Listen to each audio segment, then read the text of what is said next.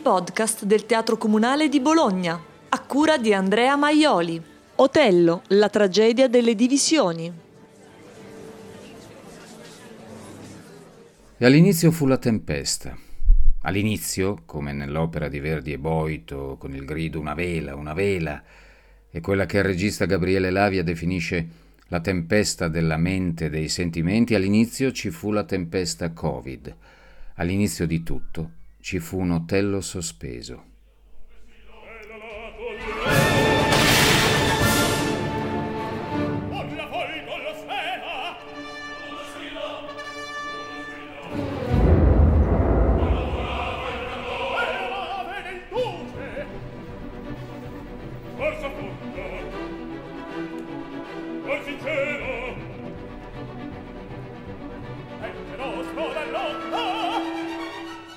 Sì, perché l'opera in cartellone al Teatro Comunale di Bologna, che debutta finalmente il 24 giugno 2022, con repliche fino al 30, sarebbe dovuta andare in scena in piena tempesta pandemica, nell'autunno del 2020, anno del secondo lockdown, e in una cornice inusuale, non la sala bibiena storica, ma il Palasport di Bologna, il Paladozza, dove il comunale aveva trovato rifugio per poter proseguire in emergenza la stagione.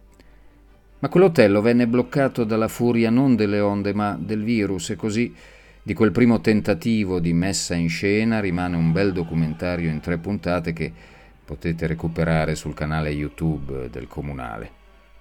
Ma ora l'hotel non è più sospeso. Ora l'hotel va con tutta la sua forza, con una regia rielaborata da Lavia, con Asher Fish sul podio, con un cast che include il tenore americano Gregory Kund nei panni del protagonista, in un ruolo che conosce da anni molto bene. Include Mariangela Sicilia al suo debutto nelle vesti di Desdemona e il baritono Franco Vassallo come Iago, forse uno dei vilain più celebri nella storia della lirica, forse il più celebre addirittura. Già, Iago, il cattivo, il cattivissimo, l'altro volto fondamentale dell'opera che verrebbe da dire senza di lui Otello. Potrebbe esistere? Sentite un po'. Nell'aprile del 1960 l'Istituto di Studi Verdiani di Parma Busseto diede alle stampe il primo bollettino quadrimestrale dedicato all'approfondimento dell'opera e della figura di Giuseppe Verdi. In quel caso era dedicato in particolare al ballo in maschera, con testi di Abbiati, di Barilli, di Mila, e con un saggio narrativo di Riccardo Bacchelli, che svelava diverse cose. Intanto sul carattere del maestro, a riprova che è sempre più importante non costruire monumenti alla retorica, ma semmai smontarli dai piedistalli per svelarne il vero contenuto. Il che non significa ben inteso distruggerli gratuitamente, ma anzi e sicuramente arricchirli di conoscenza. Sentite ecco cosa scriveva Bacchelli. C'è di Verdi, e molti di voi lo conoscono, il ritratto di Boldini che, prima di diventare il virtuoso cartellonista della mondanità Liberty, fu gran pittore. Ed è un ritratto pungente ed elegante, direi di un'eleganza ispida e sprezzante, che esprime a meraviglia l'indole scabra e adusta, e la qualità popolare insieme signorile di quel carattere, che badava ai conti del botteghino e degli editori e dei suoi acquisti e raccolti campestri, bene valutando il denaro per evitarne la servitù, e che si divertiva a sentire che, che i suoi contadini dicevano di lui, con più invidia che ammirazione, fa dei rampini sulla carta e compera possessi. Con ciò rendiamoci pur conto di ciò che in Verdi, uomo e intelletto, ci fu di incomodo e di indisponente, d'angusto e di ingeneroso, che pagava bene per essere servito meglio, come era suo diritto, ma egli anche sapeva, testa forte assai più che anima bella, e irritabile, e puntiglioso, e ombroso, e nervoso come un cavallo di sangue, anche sapeva come sperimentò il Boito a proposito del libretto dell'Otello, la perfida arte dei regali umilianti. L'aneddoto per chi lo ignorasse è questo. Boito si era lasciato dire che quel soggetto d'opera l'avrebbe voluto musicare anche lui. E Verdi, che gli aveva già pagato il libretto, si tenesse gli scrisse, denari e libretto. Doppia crudele ironia perché Verdi sapeva il penoso dramma della sterilità inventiva di Boito compositore. E così Boito è servito. E sul carattere di Verdi, giù dai piedistalli, si sapeva e si sa sempre che si voglia sapere, ma prima parlavamo di Iago, il grande antagonista. Credo in un Dio crudel che m'ha creato simile a sé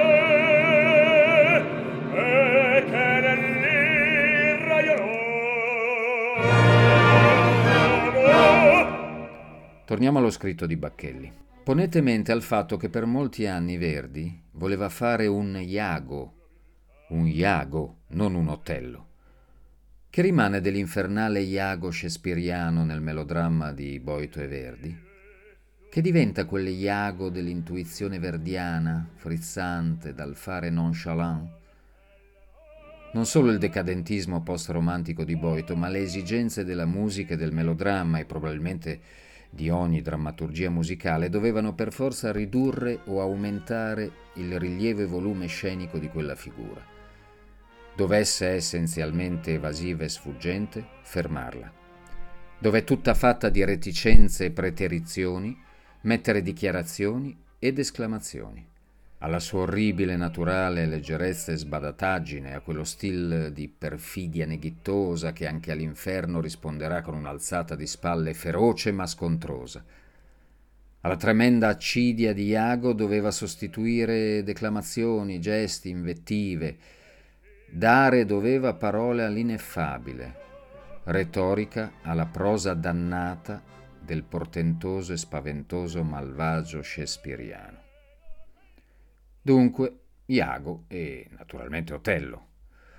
Gabriele Lavia ha parlato di io diviso per il protagonista, un concetto allargabile forse anche agli altri che popolano questa storia. Il mio diviso perché Otello e anche Iago e tutti i personaggi vivono strana, questa strana condizione psicologica di essere non quello che sembrano agli altri vuoi Otello, vuoi che crede a un certo momento di essere uguale agli altri, ha sposato Desdemona, che cosa vuole di più? E gli insinuano il, il sospetto che questo non è vero. Iago, che credeva di diventare il luogotenente di Otello, invece si è visto sorpassato, mettere i piedi in faccia da, uh, da Cassio. Cassio che pensava di essere il favorito e tutti pensano di essere qualcos'altro da quello che poi la vita, il destino, la tua esistenza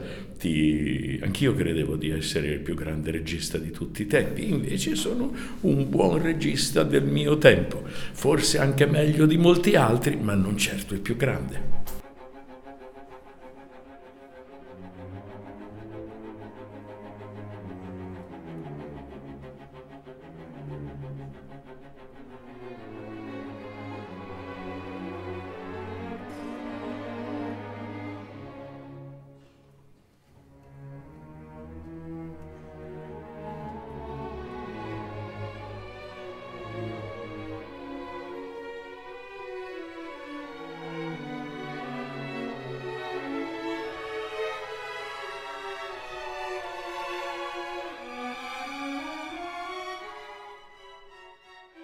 Gregory Kunde Otello lo conosce bene, come dicevamo, quello di Verdi, ma naturalmente anche quello di Rossini.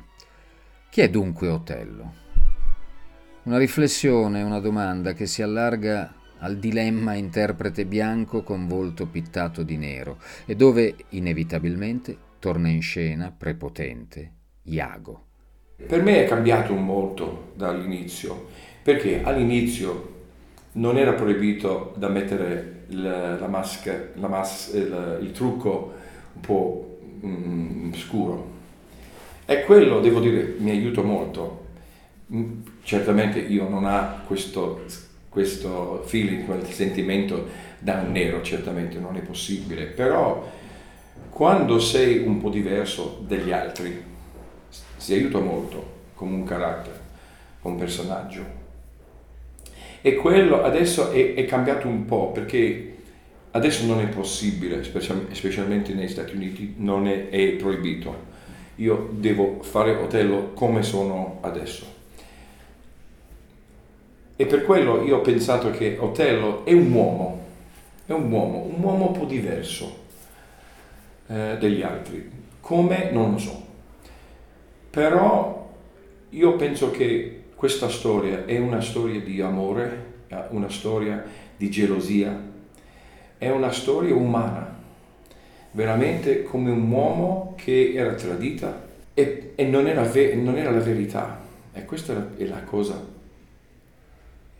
più, impor- più uh, eh, importante, che al fine, quando lui, lui ha rela- relazione che non era verità, la verità, era Iago che ha, ha, fatto una menzogna a lui che è stato... E la gelosia comincia, no? E non era possibile da fermare. Niente, niente da dire, io so la verità, tu mi mentisce. Allora è, è una cosa, è un sentimento che grazie a Dio non ho sentito mai, però ho capito che è una cosa umana questa. E certamente Otello è un moro nella storia di Shakespeare e Boito, eh, ma, eh, ma, adesso devo, devo, trovare un'altra cosa, più di questo, più umano. Più, eh, io sento ogni volta de, quando fa eh, Otello in scena, io ascolto ogni parola di, di, delle cose che io si può, io, io si può sentire, capito? E è importante per me le reazioni degli altri personaggi, specialmente Iago. È quello che dice Desdemona, se comincia al, al lato secondo, dopo, dopo, l'entrata di Otello, quel, quel duetto Otello e, e, Iago, all'inizio del secondo, dopo, dopo il credo.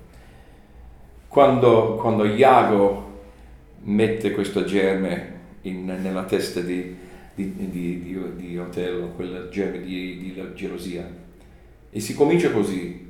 E devi creare una, un, un, passeggiato, un, una, un, un grande crescendo fino al quarto atto, dove si trova, al fine del terzo, non c'è una decisione da fare, è già fatto. Devo ucciderla. No?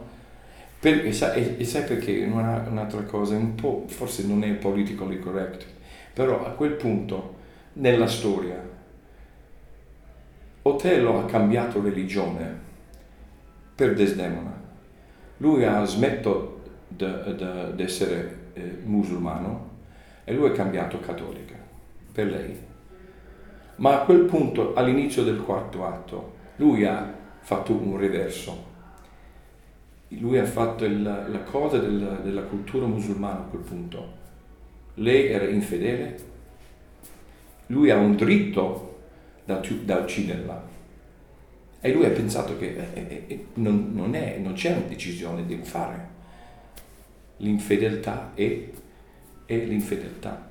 Io amo questo ruolo di Otello perché è molto molto ehm, eh, diverso, molto eh, complicato tante cose da pensare, no? E ogni volta si cambia.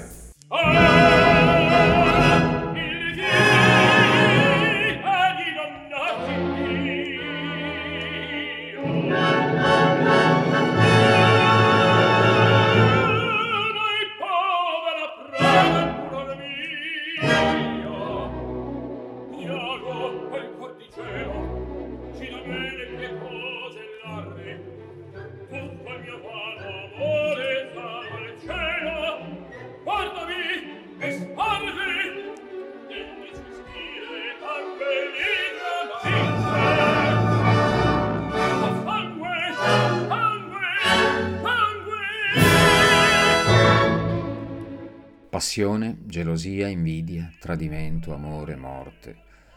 L'opera delle grandi passioni portate tutte verso le estreme conseguenze. Tante letture possibili con lo sguardo del presente che può assecondare ma anche ostacolare una visione chiara.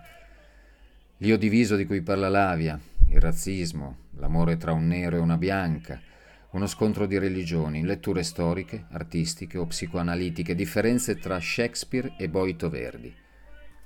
Ma alla fine c'è l'opera, la grande opera che raggiunge l'acme, contenendo forse già dentro sé i germi dell'autodistruzione, contraddizioni e domande che l'avia regista visualizza così. Ecco, la prima cosa che balza al, all'occhio dello spettatore è che sipario si apre su un palcoscenico rotto quindi siamo su un palcoscenico rotto. Questo palcoscenico rotto rappresenta in qualche modo un palcoscenico rotto, cioè un teatro un po' in crisi, un po' come il nostro teatro di, del nostro paese che è in crisi, un po' rotto, un po' fratturato. Su questo teatro fratturato, su questo, su questo palcoscenico fratturato, ecco che invece entrano dei attori, dei cantanti che hanno dei costumi estremamente tradizionali, uh, belli, storici non si vede più, è ormai una rarità, è una bizzarria, una stranezza eh, vedere un'opera lirica dove eh, ci sono dei costumi che alludano vagamente al, a, all'epoca in cui l'ha scritto, se non altro l'autore originario di questo testo che è pur sempre William Shakespeare. E con questi costumi noi facciamo maldestramente, perché noi siamo maldestri come tutti gli esseri viventi, facciamo al meglio che possiamo la nostra parte, io quella di regista, gli attori, i cantanti, quelle di cantanti, le luci. Ma anche l'opera deve concedersi meritate vacanze, in attesa di una stagione nuova e sicuramente piena di sorprese. L'appuntamento e al 14 ottobre 2022 con l'Andrea Chenier di Umberto Giordano.